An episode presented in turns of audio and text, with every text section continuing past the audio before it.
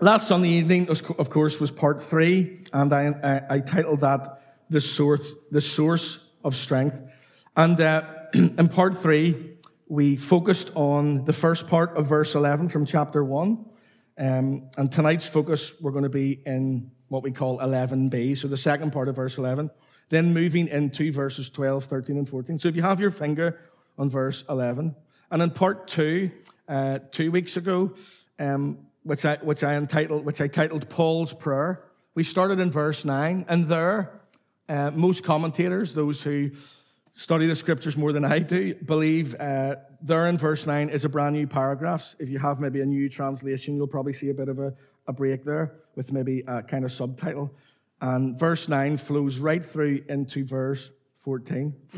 And in those six verses, we have Paul focusing on what both he and Timothy are praying for those faithful saints at Colossae. And Paul's prayer flows uh, through verses 9, verse 10, verse 11, and into verse 12, where a little bit of a shift starts to take place. Now, Paul, of course, along with Timothy, is still in the position of prayer, but his words and attitude move from that of prayer into more of a place of praise, from prayer into praise. And Paul's, Paul comes out of verse 11 with wonderful words of encouragement and exhortation. We read them at the close of last week's study. But as I always like to do, can we go back just a few phrases, a few sentences, just to get context so we can follow the flow of Paul and Timothy and what they're trying to communicate to the believers in this town in Asia Minor. So let's start at the beginning of verse 9. It's on the screen anyway. Can you make that a wee bit smaller, Cameron? Oh, God, love, you have to stand up. Thanks. Everyone see that okay? So starting at verse 9.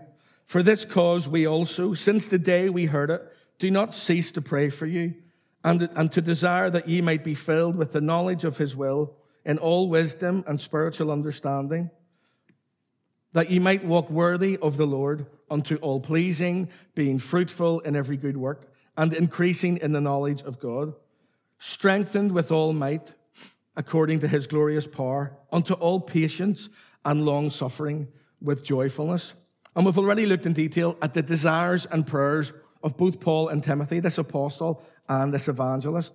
And they wanted every believer in Colossae to firstly be filled with the knowledge of his will in all wisdom and understanding. We've looked at that. The contemporary English version puts it like this We, that's Paul and Timothy, always pray that God will show you everything he wants you to do and that you may have all the wisdom and understanding that his spirit gives. What a beautiful thing that these men, this apostle, this young evangelist, are praying for these saints in Colossae. That God will show them everything that He wants them to do and that they will have all the wisdom and understanding they need given by the very Spirit of God.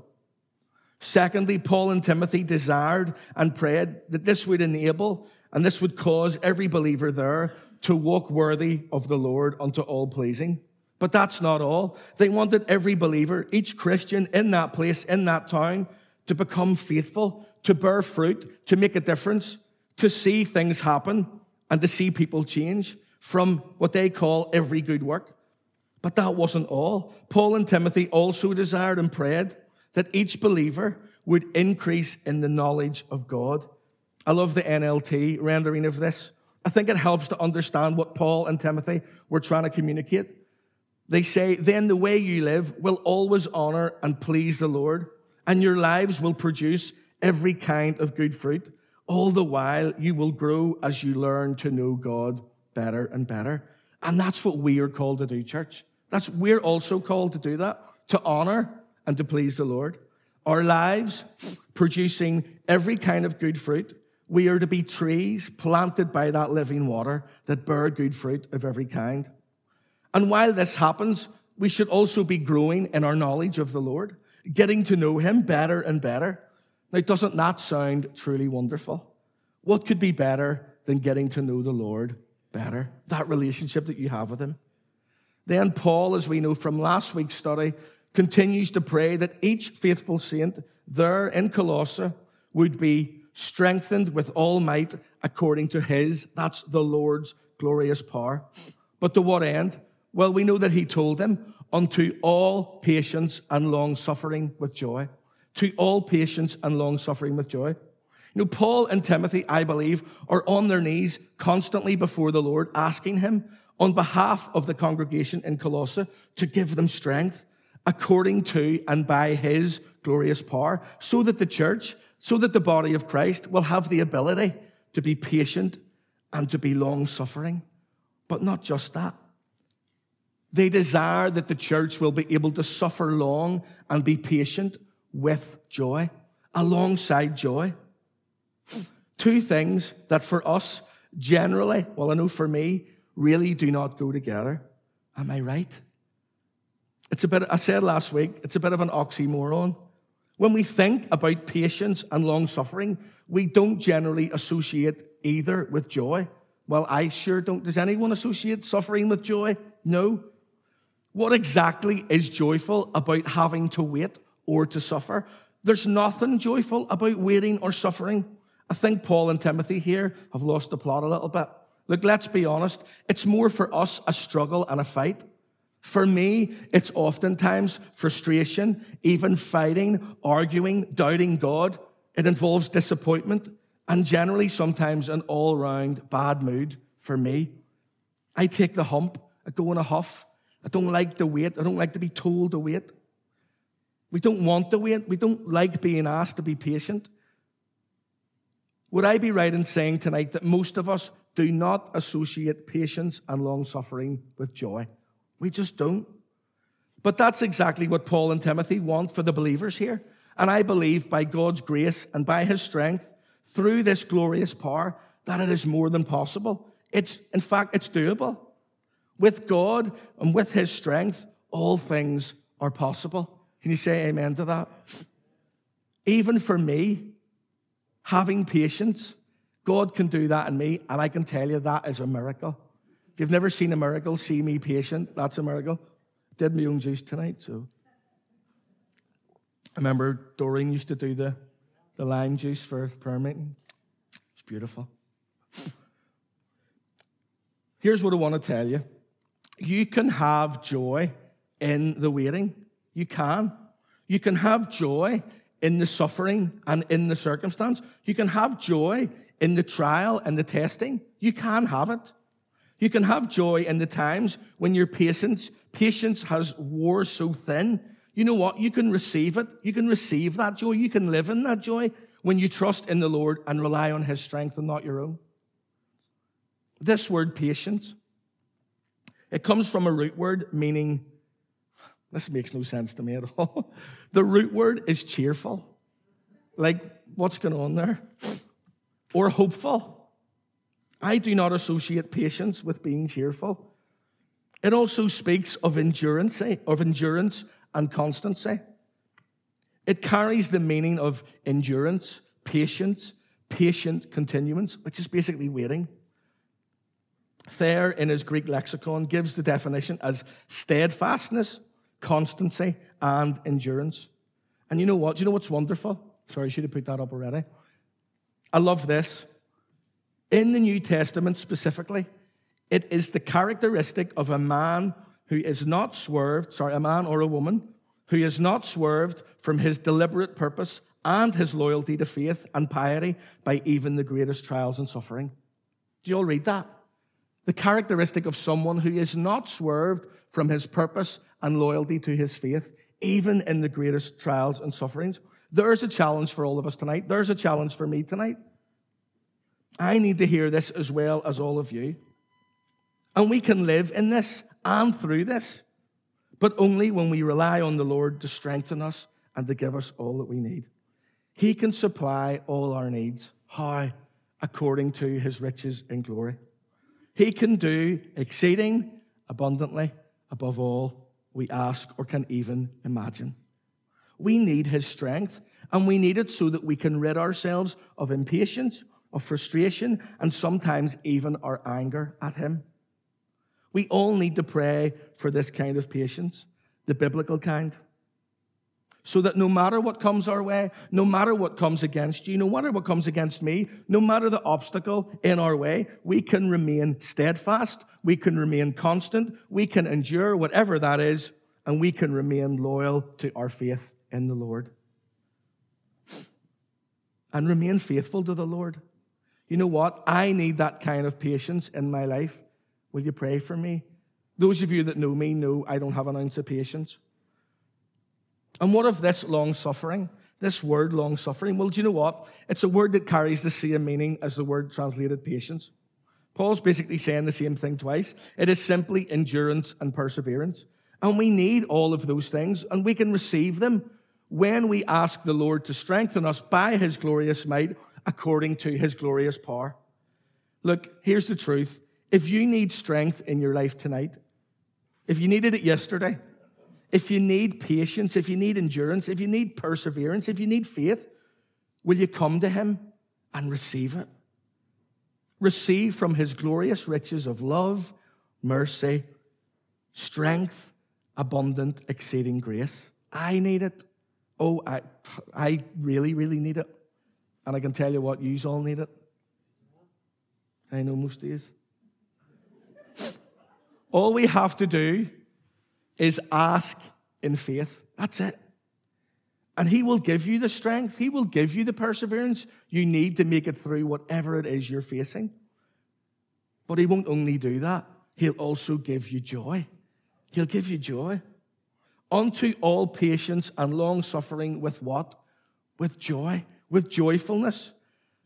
God's word uh, translation has verse 11 like this We ask Him to strengthen you by His glorious might with all the power you need to patiently endure everything with joy, to patiently endure everything with joy, with chara. That's the Greek word, chara. Cheerfulness. Here's a, a wonderful meaning calm delight. Who wants some of that in their life? Calm delight. I'd rather have Turkish delight, but I'll have the calm delight as well. It's gladness and it's joyfulness. Look, look at that wee pup. He looks happy, doesn't he? That's, that's the way we're meant to be. Gladness and joyfulness in every trial, in every situation. It's a word that simply speaks of joy and gladness. The desire of Paul and Timothy was that every faithful saint in that place, in the church in Colossae, would be strengthened by the Lord's glorious might and power so that they could patiently, so that they could patiently, with faith and loyalty, endure everything and anything with gladness and joyfulness. That sounds absolutely incredible. I want that. I want to be able to live like that. I want all of you to be able to live like that.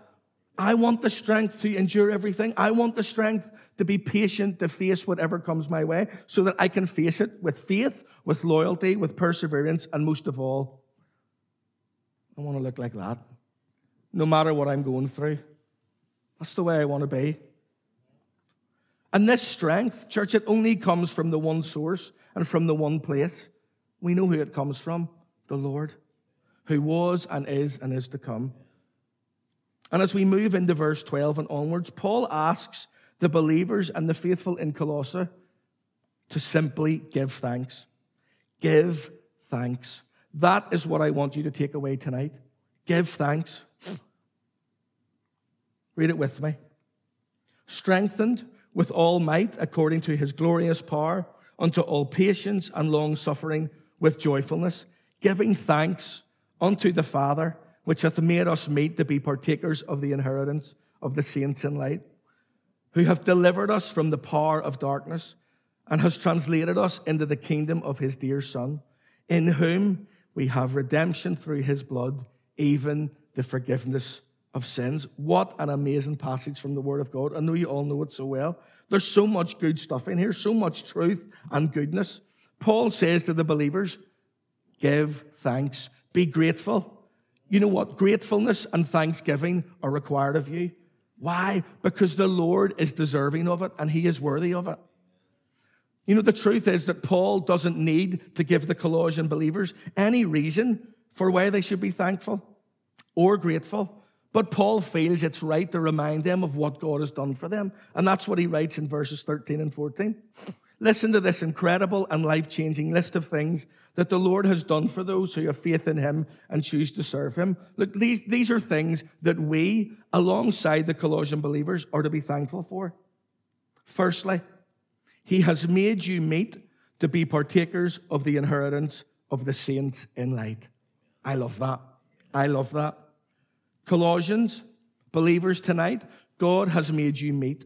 That's, a, that's a, an old way of saying that God has enabled you to become part of, to be partakers of a portion of a wonderful inheritance. You know, this word inheritance, it's such an interesting word. It's the Greek word kleros, and it has a few meanings. It can be an object used in casting or drawing lots, which was either a pebble or a potsherd or a bit of wood. It can be that which is obtained by lot or an allotted portion. It's a portion of a ministry common to the apostles.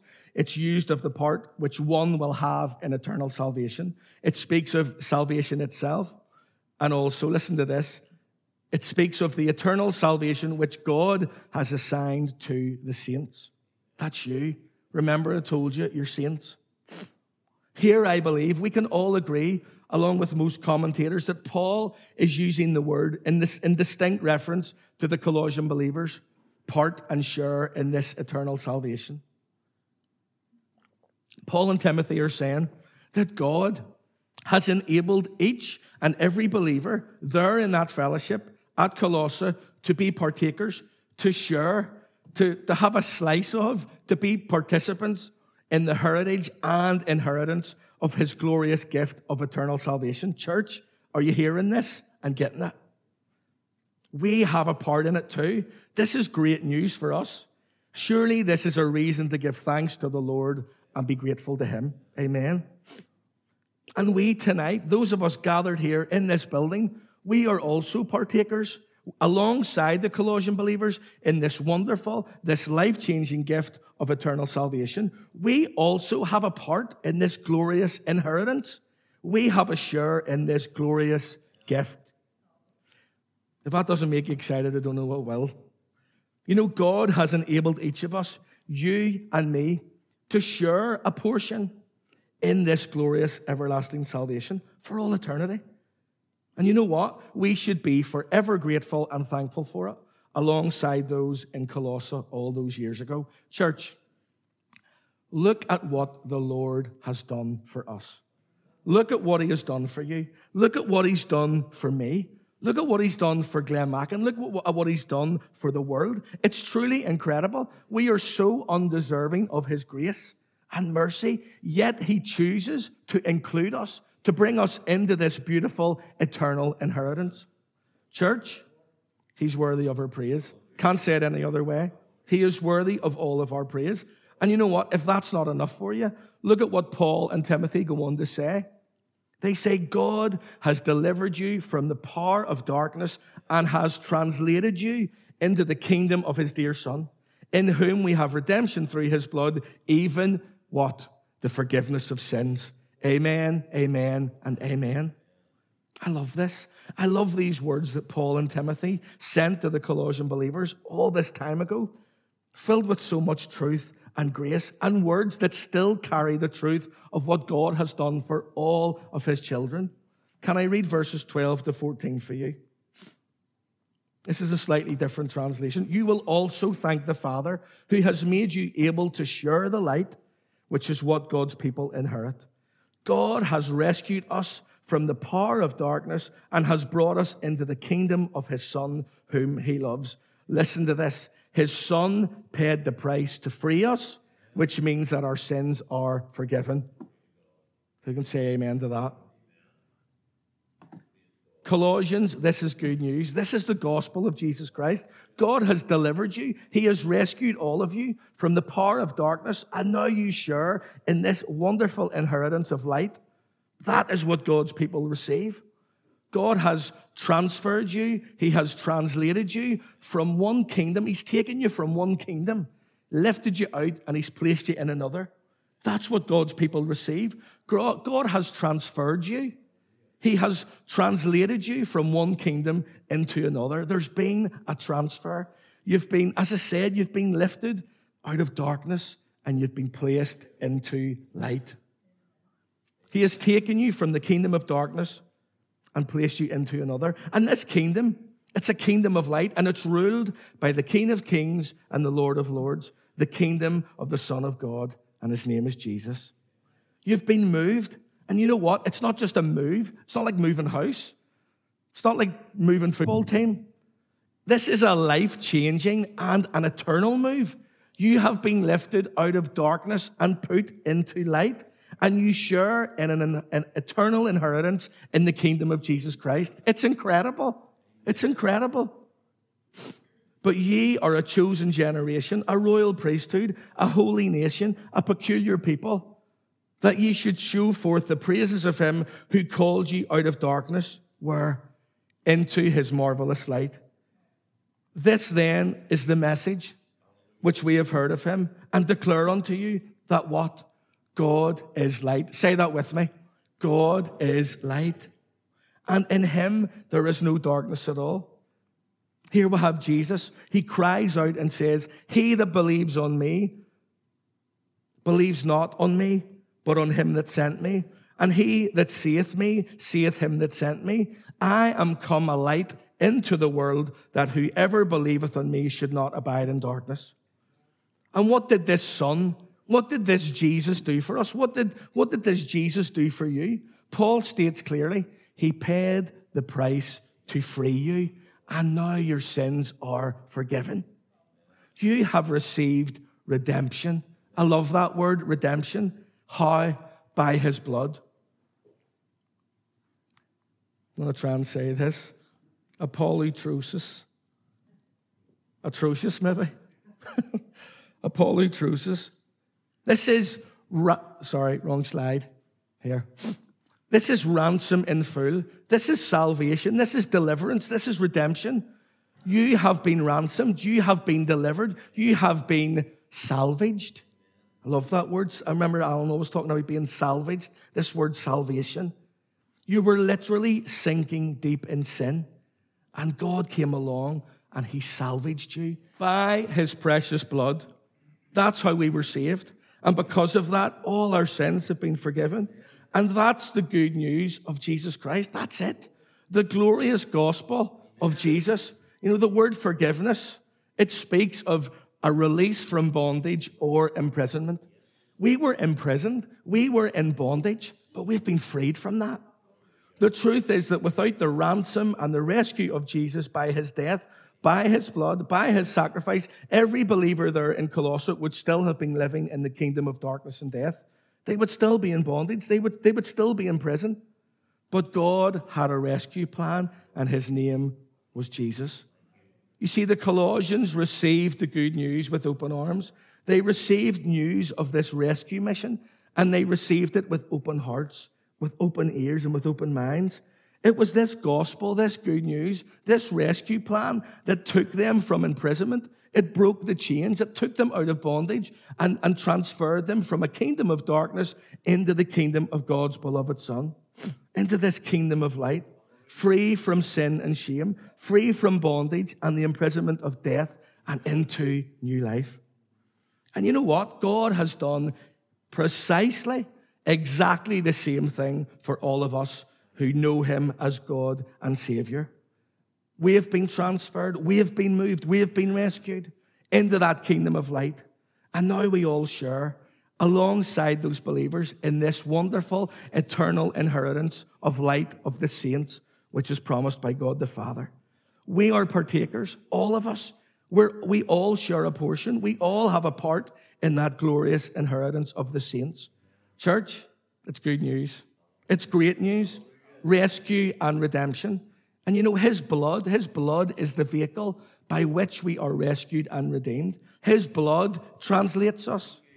The very Spirit of God comes and lifts us from one kingdom and sets us down in another, a better kingdom, an everlasting kingdom. You know, we have the sure and certain hope of this inheritance.